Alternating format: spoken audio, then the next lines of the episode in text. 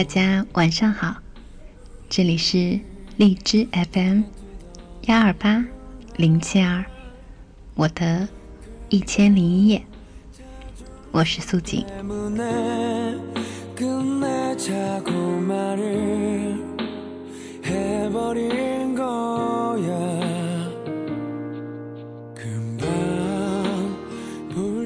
节目的开始，这首好听的韩文歌叫做。急诊室是早年那本叫做《豪杰春香》的韩剧里的 OST。如果你坚持听了我的每一期节目的话，那这就是你听到我在节目里放的这本韩剧的第三首插曲。昨天在读诗的时候用了一首做背景，叫做《有必要不好意思吗》。还有较早前送给闺蜜饼的生日祝福那首，希望你幸福。今天闺蜜甲竟然跟我说喜欢听我的碎碎念超过我读文章，听后不知道该哭还是该笑。所以今天的这期节目满足你哦，长长长长的碎碎念，因为我打算来回顾下我看的那些少的可怜的韩剧。首先，当然是这个《豪杰春香》了，是我上高中的时候看的。那时候视频网站还没有像现在这么发达，都是需要迅雷、鼻涕什么的下载到电脑硬盘之后，然后再看。当时觉得演春香的韩彩英美极了，完全洗刷了她在《蓝色生死恋》里面坏心爱的形象。当然，好看的剧情固然重要，配乐是第二个重要的。你看，这么多年过去，情节我记不大清了，但是曲子我一直在听，而且每次听的时候，总在心里说：有空了一定要再翻出来看看。然后就是刚刚提到的《蓝色生死恋》《冬季恋歌》。还有更早期的《天桥风云》，爱上女主播，都是那一个时段接触到的韩剧了。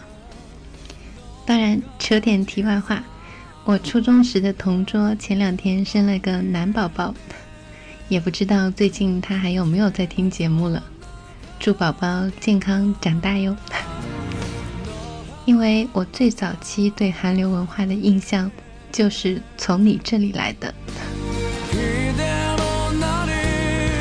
后来就很少正经的在电视上看了，都是周围的人一窝蜂的看了哪本，然后变成签名话题，都是最近流行的韩剧。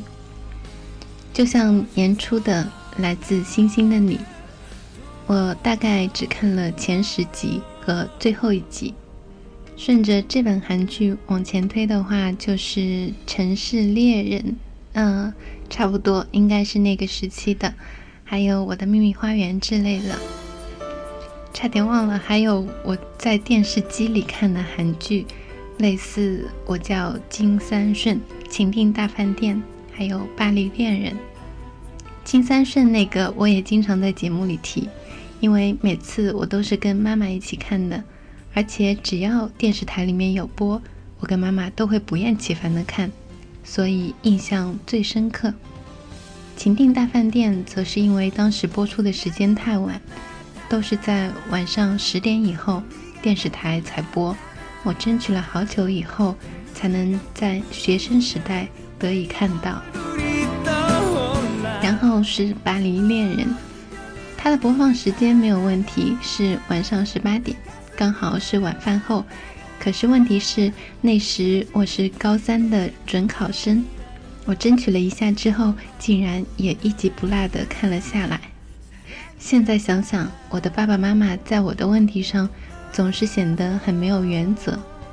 我会成长成为现在这么大条却又敏感的人，很大程度上要感谢他们的包容和庇护。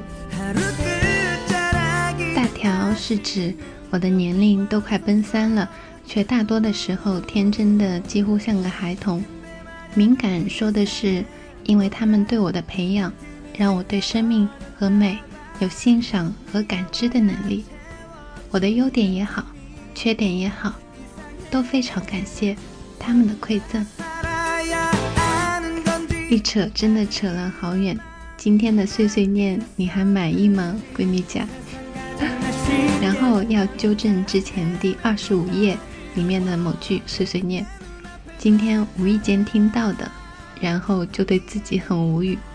那期节目读的是杨绛先生的《读书苦乐》，因为落款有一九八九年的年份，我竟然听到自己说那年我还未出生。请大家原谅我，作为一只八七年的兔子，我当时读文章的一瞬间想的是八九在八七的前面，我真的是这么想的，木有在装嫩。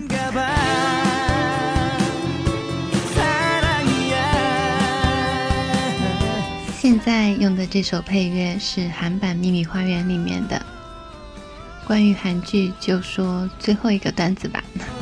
是初中时的一部韩剧，叫做《皇太子的初恋》，讲的是旅游集团，嗯，确切的说应该是度假村集团的皇太子和一个导游之间的爱情故事。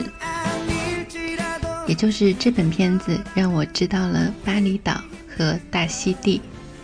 那时候觉得这两个地方遥远的，可能一辈子都不会去。然后前阵子某对明星结婚，选择了去大溪地，我就想这样一个美丽的地方终于被人挖掘了，有生之年还是想要去一去的。当然，我想说的不是这个，而是一个极具画面感的事情。嗯，我们家的传统就是晚饭的时候看电视，然后妈妈看到我在看的这本电视剧的名字，就吐槽说。现在谁还嫁给初恋呀？就听到旁边爸爸很嘚瑟的说：“你不就是吗？”尽管过去了这么多年，而我回家后再也没有热腾腾的饭菜可以吃，但是这样的景象会一直留在我的脑海里。今天要跟大家分享的文章叫做。你的娱乐方式决定你的未来。作者吴淡如。你这么忙，还有时间来画油画呀？你这么忙，怎么还有时间去进修？我的答案与我对压力的看法有关。压力会带来焦躁、不安，甚至失控的行为。每个人害怕的压力源都不一样。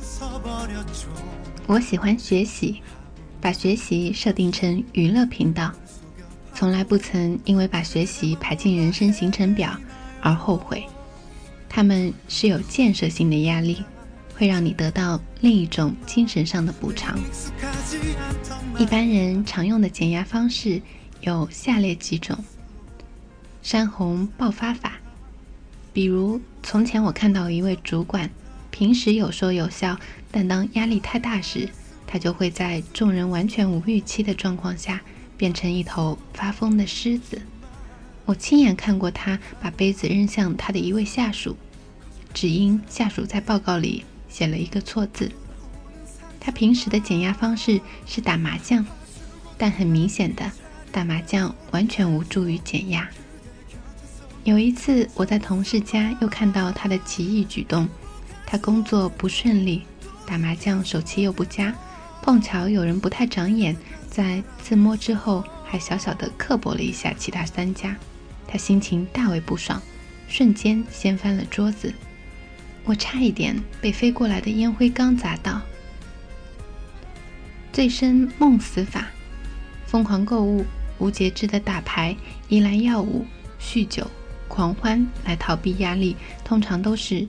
暂时的，只会增加某一部分的压力，麻痹一阵子之后，身心健康都受到影响，心灵仍然空虚，人生更加无趣。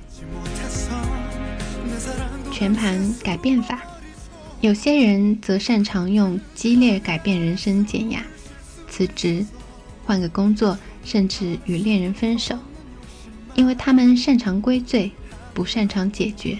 只要一有不顺，都觉得一定是某某害的，才会这样，只要离开他就好了。完全不肯面对问题的结果是，换来换去，在工作上失去积累经验的能力。当这种人的伴侣，更是何其无辜。多年前，我就告诉自己，人生是很有限的。为了让自己体会不一样的乐趣，我每一两年都会安排自己学新的东西，比如陶艺、摄影、flamenco 舞、表演、游泳或潜水。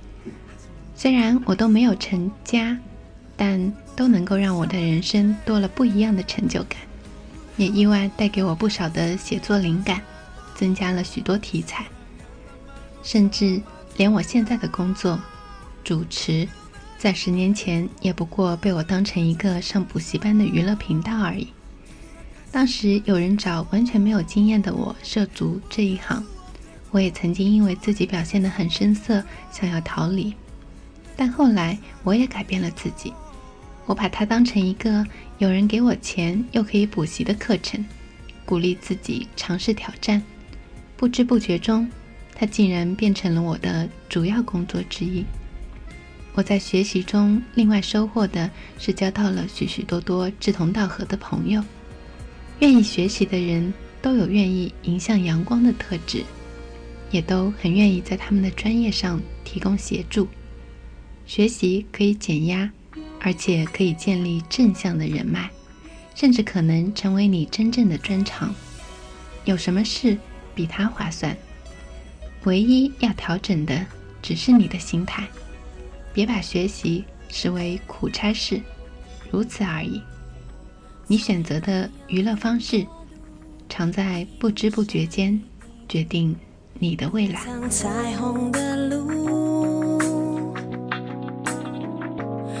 传说中没有人能够抓得住彩虹尽头躲起来的幸福。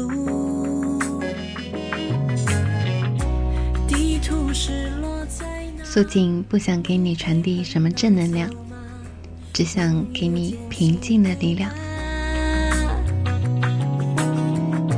听说精灵总守候在彩虹下，洒下一道绚烂。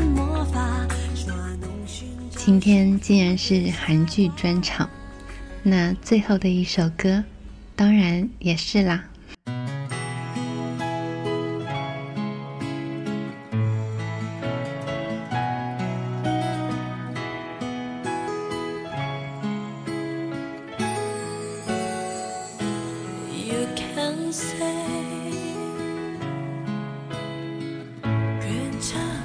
这里是荔枝 FM 幺二八零七二，我的一千零一夜，我是素锦。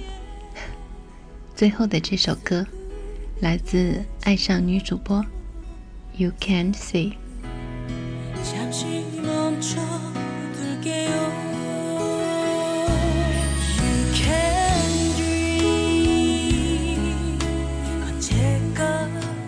希望。我们每天都可以在电波里快乐的相见，祝大家有个好梦，晚安。还有我的那些每天都是早上听的损友们，破例向你们说一声早安。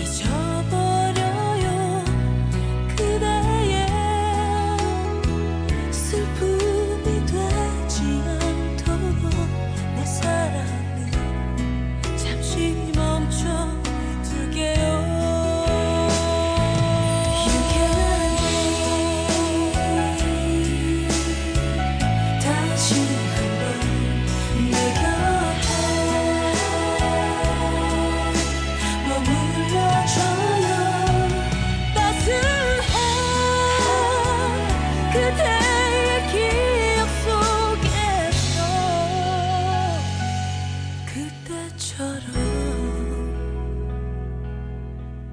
웃음 칠수 있도록.